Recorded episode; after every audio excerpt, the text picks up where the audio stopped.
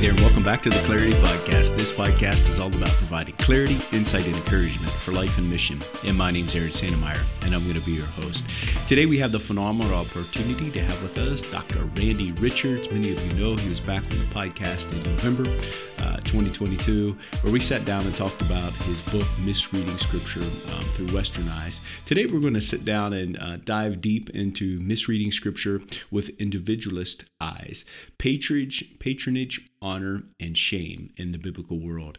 Uh, just a fascinating uh, conversation. Many of you know um, Randy Richards is he's a great conversationalist. He's passionate about God's word, and he really helps many of us that are living and working overseas to reconsider some of the um, assumptions and conclusions that maybe we've made. I think that's what he really challenged me on as I read this book and and began to think. He talks about you know we assign negative um, connotations to this idea of collectivistic or collective culture when it comes to kinship. We see that as nepotism, which nepotism in general is not something we consider to be positive. Patronage, once again, not necessarily something that we see to be positive. Brokerage, the idea that there's a middleman. We want to, as Americans, Westerners, we want to go directly to the point. Um, we don't necessarily want a mediator or someone to be there. But what he, he really helps me to see in the biblical stories where these are throughout. We talk about the story of Joseph and his brothers and the idea of the father not coming and mediating. And then we talk about the, the story of the prodigal son, where the father does.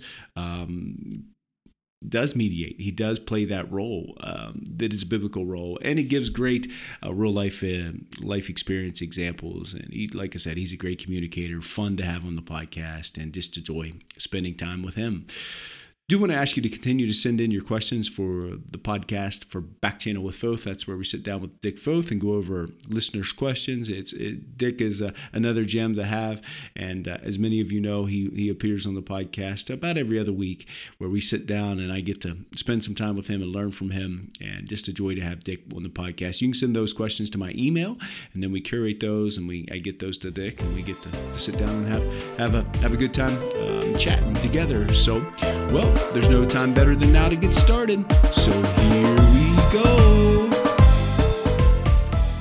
Greetings and welcome back to the Clarity Podcast. So excited to be here with our, our friend of the podcast, Dr. Randy Richards. Randy, welcome back to the podcast. Thank you for inviting me back.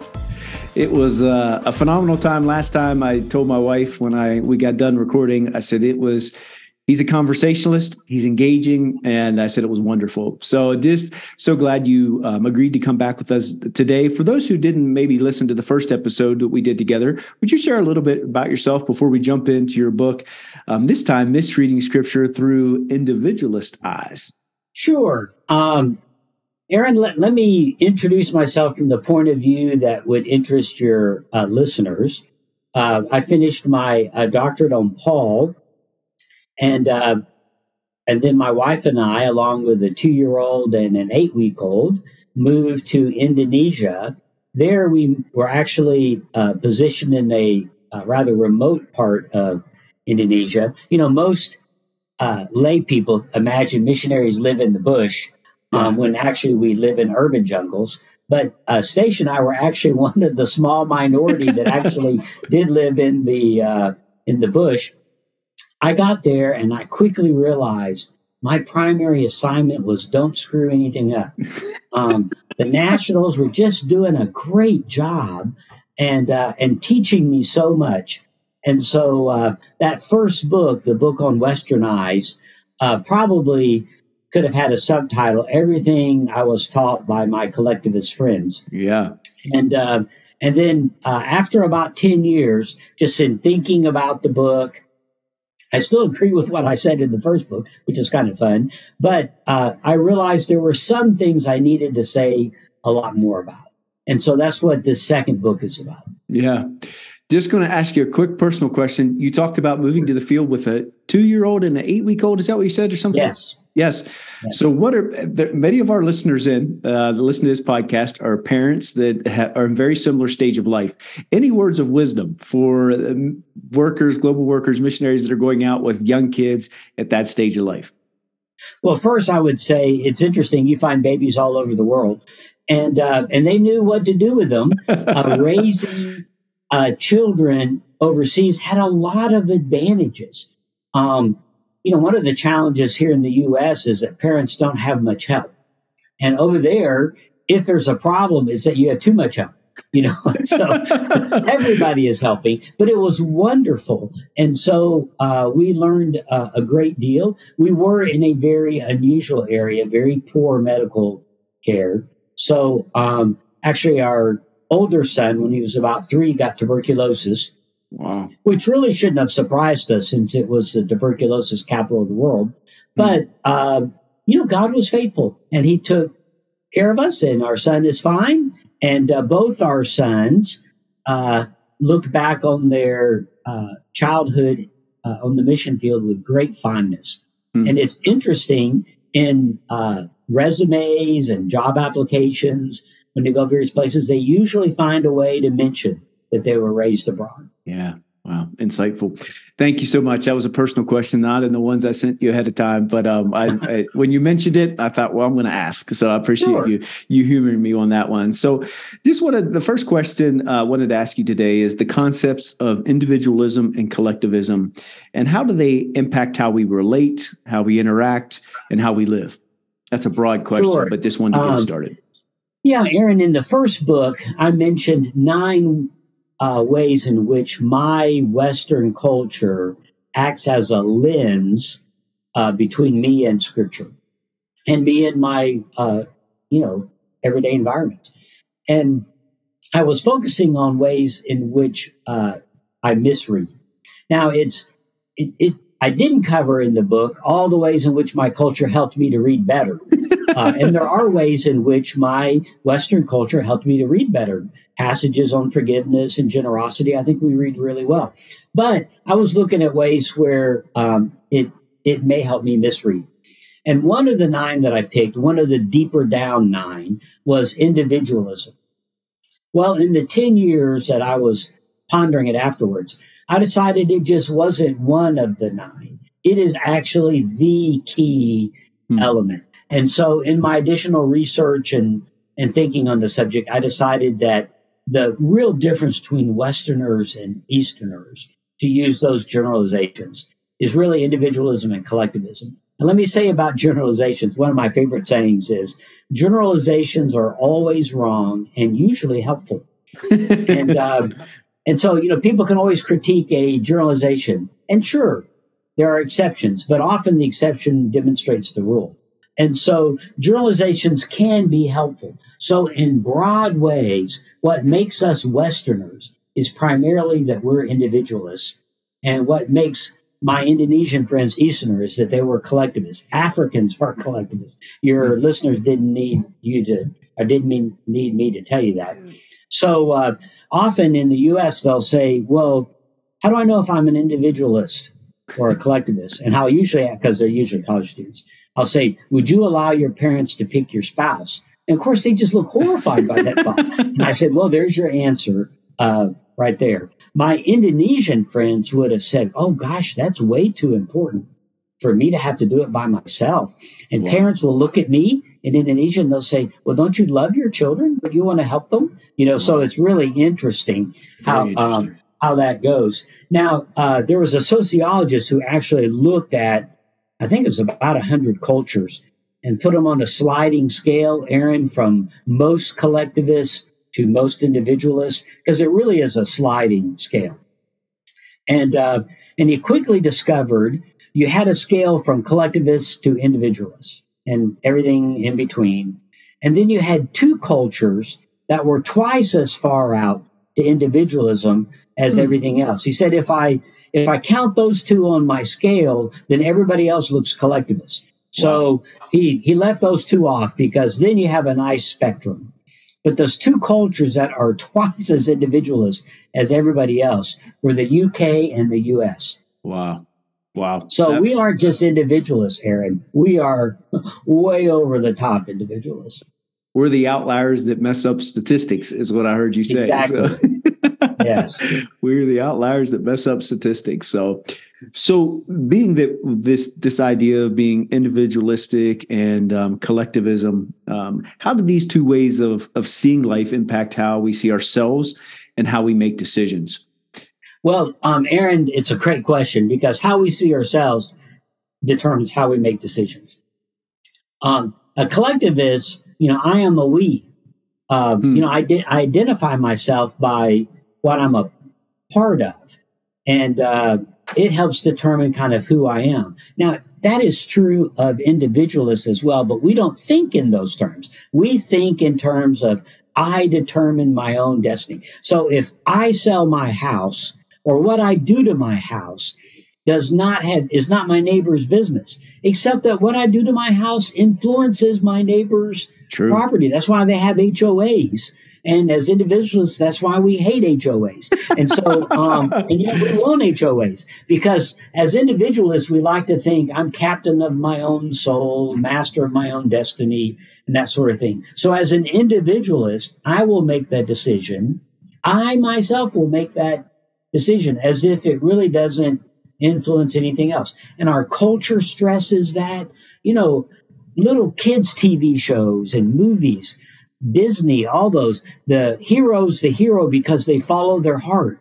And yet scripture tells us the heart of man is exceedingly deceitful. I mean, the one thing you shouldn't trust are your feelings. I mean, mm. people get into affairs because they were following their feelings. And yet as individualists, we are always uh, you know, saying, well, you should, you know, trust your feelings, trust your heart, good lands. And so a, a collectivist is more part of a group.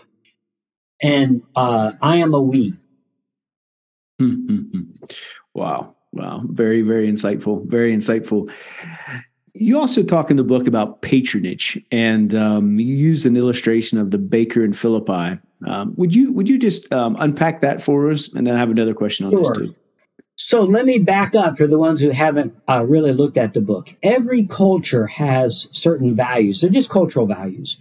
In the in America, a couple of the cultural values are efficiency. So you can say, "Hey, if we do this, it'll be more efficient." Well, then everybody, we're done. Like that's already decided. And I quickly learned in Indonesia, efficiency was a neutral value. It's like saying we could paint it green. They right. think, well, green is nice, you know. And so I, I would think I had settled it by saying it's efficient. And they're thinking you're bringing up all these little minor points. And so we value efficiency. We value youth. You'll like this illustration, Aaron. In a TV show in America, the chief of surgery is 36 years old and clearly spends all of his time in the gym.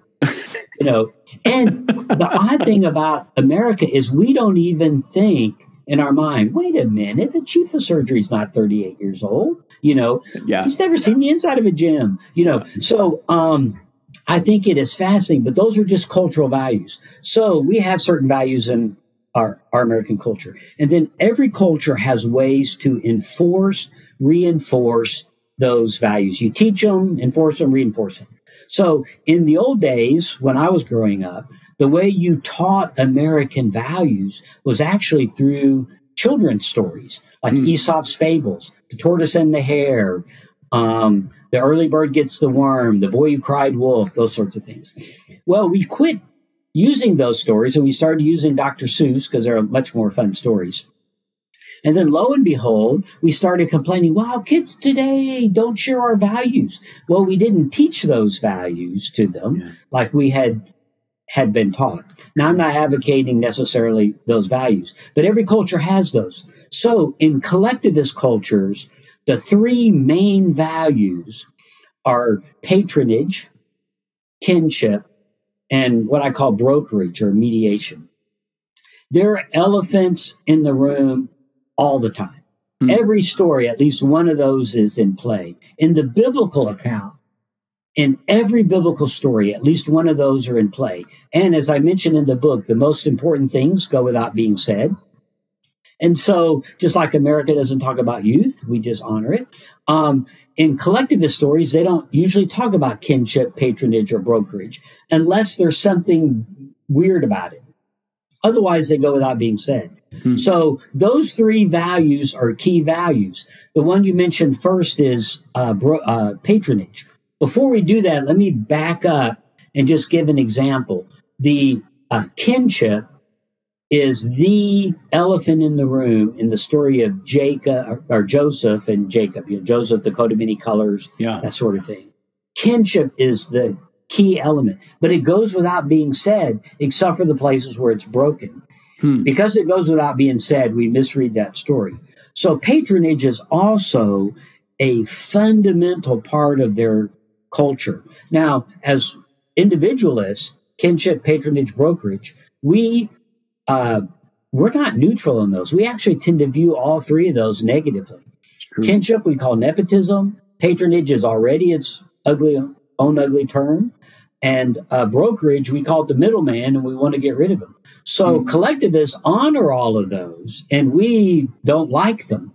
um, I spoke at a conference in Beirut on patronage, and all of the Westerners there, except me, all of the Westerners spoke of patronage in negative terms. It was really Hmm. interesting. It was just presupposed negative. Um, so patronage is a huge part of biblical stories. So people are saying, well, what exactly is it? Well, um, if any of your listeners saw the old movie The Godfather with Marlon Brando, Sure. you know, um, he that is the modern descendant of ancient Roman patronage. Now you add crime and corruption and all that, Right. but just this whole idea of someone who looks after. So, let me give my illustration of the uh, of the baker. So, Aaron, you are a wealthy gold merchant in Philippi because they actually did discover gold in the hills around Philippi. So you've made your fortune, um, and you are now a wealthy benefactor. I'm a baker. My bakery burned down, and it burned down because I didn't put put away the fire well that night before. But all my baker friends would say I must have hacked off the goddess of baking, and so she burned my bakery down. now, I need to rebuild. You could go to a bank and get a loan, except all of my collateral is now in ashes. And so I don't know what to do. And one of the other, uh, one of my friends says, I have a friend. And I put that in air quotes Yeah. because in the biblical world, a friend means lots of things except never a buddy. Hmm. Um, and so um, a friend, uh, well, we'll see how this works. He says, I'm a friend. By that friend, he means you. And you actually are his benefactor. And so he's part of your household. Hmm. And every morning he gets in line with all of the other friends, in air quotes, friends, clients of you. And when he gets to his spot in line, he says, do you, do you need anything, sir, Lord? Sir, do you need anything of me today? And you say, No, I don't need anything. Do you need anything? And he has some little minor need and you take care of it. But then he says, But I have this friend, me, who's had a catastrophe. So I tell you about my catastrophe. You are not obligated to help me in any way. Hmm. Um, but it's considered a virtue um, for a wealthy person to be a patron. And for whatever reason, you decide you are going to help me. So you give me the materials I need and the money I need to rebuild my bakery. They used a special word for that gift. It was called a charis. We'll come back to that. But if I accept that gift, I'm now part of your household. So I belong to you now. Okay. And I'm supposed to repay. Um, I'm supposed to be grateful to you. And I repay that by being loyal to you. So from that point on, I'm in line with all your other friends. I only bake bread for the people in your household. Um, and you make sure I don't charge too much or I don't get paid too little. And now we're all part of this. I'm of the household of Aaron, the gold merchant. My loyalty was called pistis. Now, why did I throw those two terms out? The only time they put those two words together is in patronage. When you give a gift and I respond with loyalty. Those words we translate in the New Testament grace and faith. Wow. So Paul says, For by grace you have been saved through faith. God has given us a gift, and we're to respond with loyalty. I'm now part of his household. As soon as the Ephesians heard that, they would have said, Oh, so God is like our patron now. Exactly. So he used something they all understood to explain the relationship with God, just like he uses adoption. So he uses it and it fits together. So just like I'm supposed to be in line in the morning at your house to see if you need anything, I should be in line at my father's house um, every morning to ask if he needs anything of me Hmm. and to receive his gifts to me. wow. Wow. So that's patronage. It's huge. Oh man! And uh, as you said, uh, as Westerners, we we tend to not like uh, patronage. Um, uh, and you you shared actually we were going in our emails. You said we actually don't like all three of them. Um, so how how have you grown in that understanding and respect for it? Because you said you were at that conference in Beirut. Um, I think is yeah. Just how have you grown in that understanding right. and embracing of it? Everybody can point, to, particularly if you're in Africa, you can point to an example where patronage has been abused. The patron has not acted in an honorable way. Okay, well, that we live in a fallen world, so that's the way it works. But patronage in the biblical world was like the air you breathe. You're not going to get rid of it. And I would say the same thing in Africa. You're not going to get rid of it. Hmm. Um, it's just the way it works. I remember in Beirut, they said patronage uh, caused our civil war. I said, really? They said, yeah. And patronage ended our civil war. Wow. And patronage is what's going to make us live together as a country. So for them, it was just, it's the dance that you, you dance. Um, and so uh, one of the mistakes I would say that Western uh, missionaries make is we let our Western bias against patronage, kinship, and middleman negatively influence us, and we try to get rid of those things. And yet, those are just cultural values. They're they're mm. in hmm. the Bible. They're um, neutral, if not positive. And we just need to recognize this is part of uh, living and working in a collectivist society. Uh, it's the same in Indonesia. So what I hear you say is they're not sinful. Because I think I think as no. a Westerner, West Virginian, so I won't speak for other people. I'll speak for Aaron Santmyire. So some, you know, when I got to Africa, um, I would have said those things: patronage, nepotism, uh, middleman. Those things are, you know, those are negative. But what I hear you saying is actually they're neutral or positive, and there's biblical examples for those throughout Scripture. Is that? Am I? Hearing oh, absolutely. They they never use the term patron. Um, I mean, it's pr- it's very rare. Usually, they use a euphemism to refer hmm. to it. The most common two were father and shepherd. Wow. Um, wow. So when it says the Lord is our shepherd, they were not talking about horticulture um, hmm. or agriculture. They were talking about patronage, wow. and people understood it. Wow. So for them, it wasn't like you said. It wasn't mind bending. It was that's that's the way they understood it. Yeah. Wow very very insightful. Very very insightful. You mentioned a little bit earlier about the story of joseph um, and as i was reading the book going through it you talk about the idea that um, it's not just you know as a, a, west virginian i read that as about a boy who pulls himself up by his bootstraps but you share that it's not that's not the main purpose of that story but it's more about a family and how god reconciled them. Could you unpack that and share more about sure that? aaron. Um, a lot of that story goes without being said. The main thing is kinship, um, which, you know, we pick up in the stories of Abraham, Isaac, Jacob, Joseph. Those stories are hooked together because they're kinship stories. Yeah. And God is working through kinship. And the interesting thing is he's promised to Abraham a land and a people. So that's inheritance. So all of those stories are dealing with inheritance. We don't think that. So um, when I'm talking to my college students, I say, well, you know, Joseph was the oldest son. And most of them just write it down. But a few of them have been to Sunday school, you know, in vacation Bible school. And they say, they say, wait a minute, no, he wasn't. I say, yes, he was. They say, no, he wasn't. I say, yes, he was. He was the oldest son of the second wife. Well, in our culture, you know, blended families, everybody's equal, that sort of thing. Well, in the ancient world, inheritance ran through one of those two wives. Hmm. Um, and so the coat of many colors was not that Joseph got a nicer birthday gift or Christmas gift. It is that Joseph or Jacob is indicating the inheritance is going to run through uh, the second wife. And then it's very clear in the story. They don't make a big deal about it, but Joseph is in the home office. The brothers are out in the field working. Joseph is the one who comes out with orders, directions for the brothers, even though he's not the eldest brother.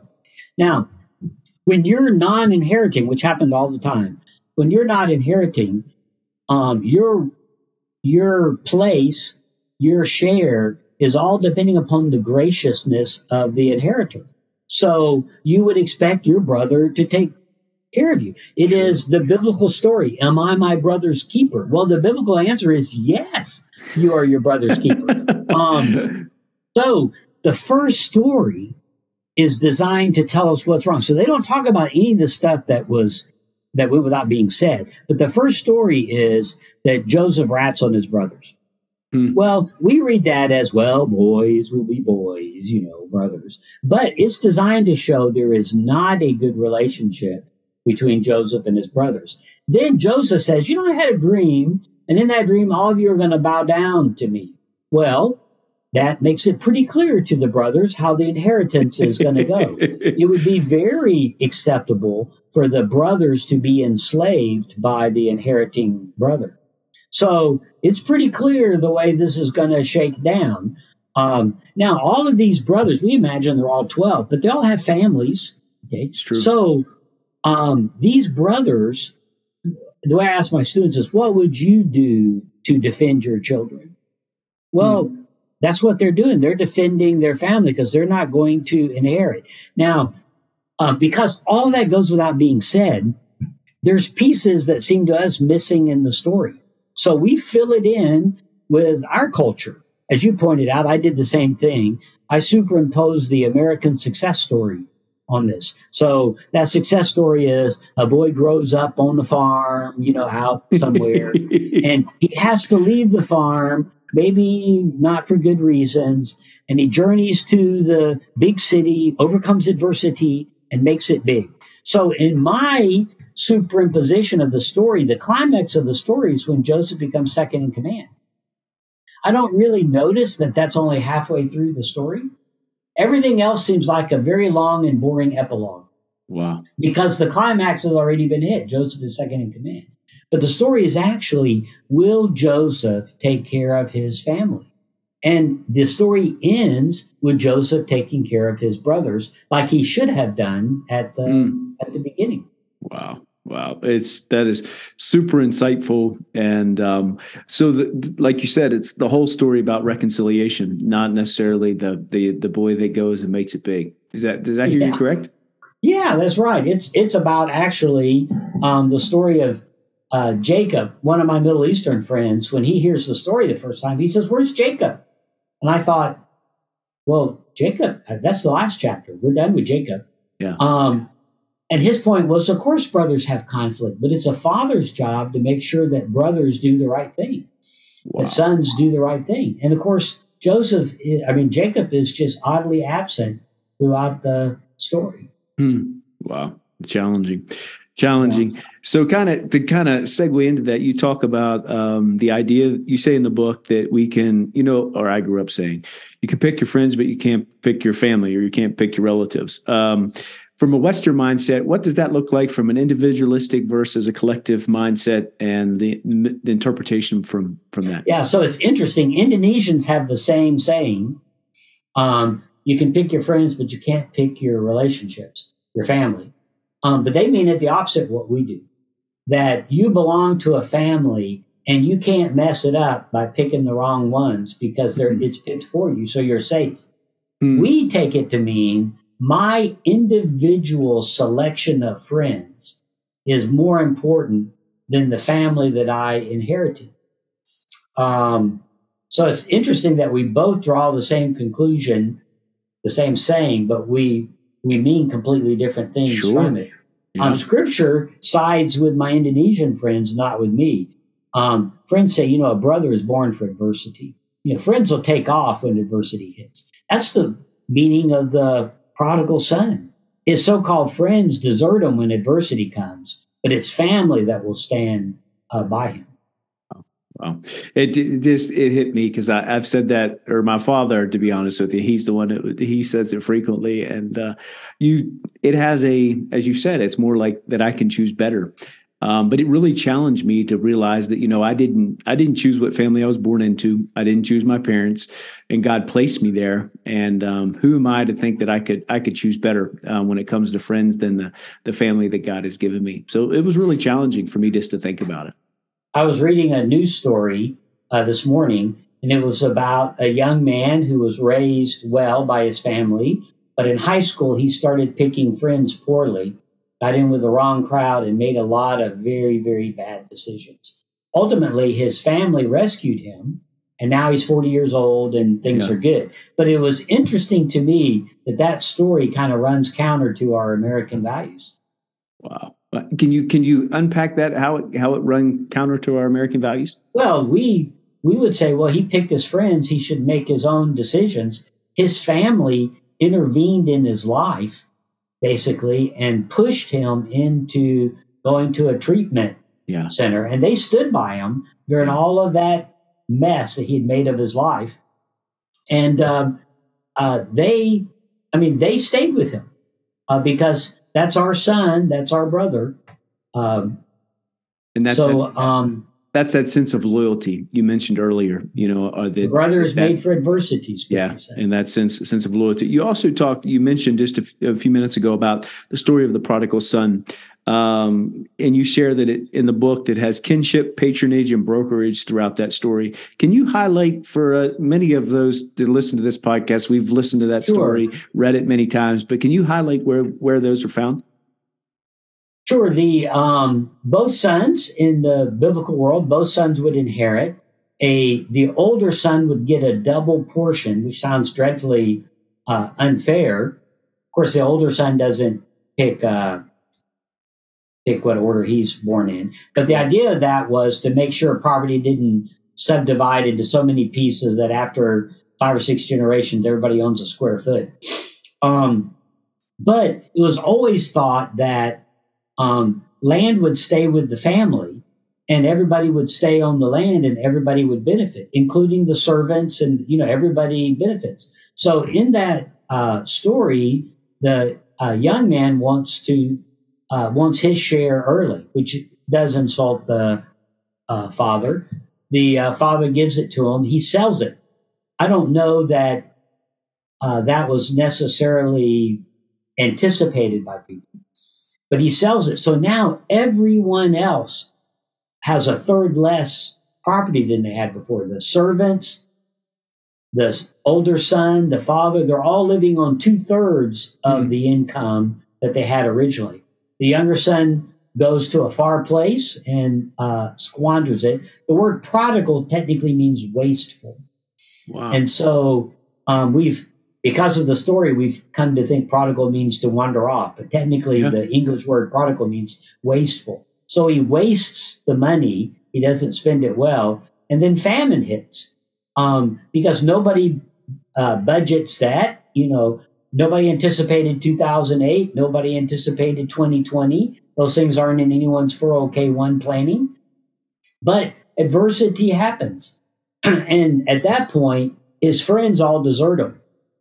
Um, and he's left in a genuine hardship. And at that point, he he remembers that I have family, even if I've I may have lost my status in the family. I have family, and so um, uh, he returns. It's a great um, it's a great story. The uh, in the ancient world and in probably all over Africa, um, everybody wants a a broker, a mediator. Hmm. Um, it's interesting. As Americans, we don't, even though Scripture says we have a mediator, Jesus Christ. We think, well, I don't particularly want one. Um, so, uh, but in the biblical world and in Africa, I suspect people want a mediator, someone to help solve it. And mediators are pictured as going back and forth. So they build a bridge between the groups that are where the relationship is damaged. They build a bridge, solve the problem, and then they keep maintaining the bridge. So they're always going back and forth. That's why in John, it talks about Jesus coming and going all the time. You think, man, he's kind of busy. He comes and goes. but, but that's mediation language. yeah. And uh, in the ancient world, we, we don't translate paraclete very well. It actually meant a mediator. And so uh, Jesus says, I'm leaving, and they're panicked because, oh no, there goes our mediator with God. And she says, no, I'm sending you an even better mediator, um, the Holy Spirit. That's good. And he goes back and forth, mediating for us. It's interesting. I, I guess I should have thought of this before, but you highlighted in Joseph, and you said your Middle Eastern friend said, "Where's the father?" But then we, and in that story, it was the brothers that kind of worked it out. But then in this, the story of the prodigal son, the father does um, he is involved in the reconciling that relationship. Am I reading too much into that, or is that was that a highlight of what? No, it's really fun. Um, the father does play a mediating role between the brothers. Now, uh, Jacob is absent in that story. He does not mediate between the brothers. Now, uh, we'd argue maybe the brothers do, but actually, the biblical text would be that God does. Wow. God mediates between Joseph and his brothers. Yeah. Um, and uh, it's it's kind of fun. It's a great yeah. story. Yeah, it is for sure, for sure. I got two more questions for you. Um, oh, is great. Christians is Christians as brothers and sisters in Christ? Can you share a story about the furniture being gone? And um, you talk about that. I just yeah. thought it was funny. um, and how and how that, African. yeah, and how that demonstrates the collectivistic mindset and uh, how you responded to it. Sure. The Scripture refers to Christians as brothers and sisters. They mean a lot more by that than you learned growing up in West Virginia, where everybody's brother Bob or That's sister right. Alice. I For grew sure. up in that same mindset, but they mean a lot more by it than that. So let me give a different example to start with, and then I'll come back to the furniture story. I had gone to visit my parents uh, out in, in West Texas and my sister had come out as well to, to be there. I'm an early riser, so I get up early in the morning and there is no coffee in the house to be had, which is a crisis. um, and so I remembered there was a uh, gas station down the road. My folks live out in the country, but there was a gas station down the road that I was sure would have coffee. So I look around, there's my sister's keys. So I borrow the car, run down and get coffee, come back. I knew there would not be a problem because it's my sister. She yeah. would have been more angry if I had awakened her to ask if I could borrow the keys. So it's it was perfectly fine. We could do that because we're brothers and sisters, we're a family. Okay, so I get up um, one morning and I I go. Uh, I'm we live on campus in Indonesia. Um, like I said, out in the bush some. And uh, I come back from teaching class about midday, and there is uh, no furniture in our living room. So Stacey's in the kitchen. So I wander into the kitchen and I say, Hey, kid, uh, our living room furniture is gone. She said, Yeah, I noticed that when I got up this morning. Um, because you know, living out in the bush, we, you know, the doors don't lock. Anyway, so um, I said, Where's our furniture? She said, I have no idea. So anyway, um, I go back up um, teach class again, come down at lunch. The furniture's still gone. She's made lunch. We we sit. I can't remember if we sat outside or what we did to to eat lunch, but the furniture was still gone. So I go run an errand, and I'm back at the house. And midday, this truck comes down the hill to our place, has our furniture loaded on it, and they start unloading the furniture and putting it back in the in the living room. And then they um, tell me good afternoon or whatever, and they start to leave. And uh, and you know, I should have just left it alone, but you know, I'm an American, I couldn't. So I said, wait, wait, wait, wait. Um, where, where, has my furniture been? And they said, oh, it was up the mountain at this uh, village.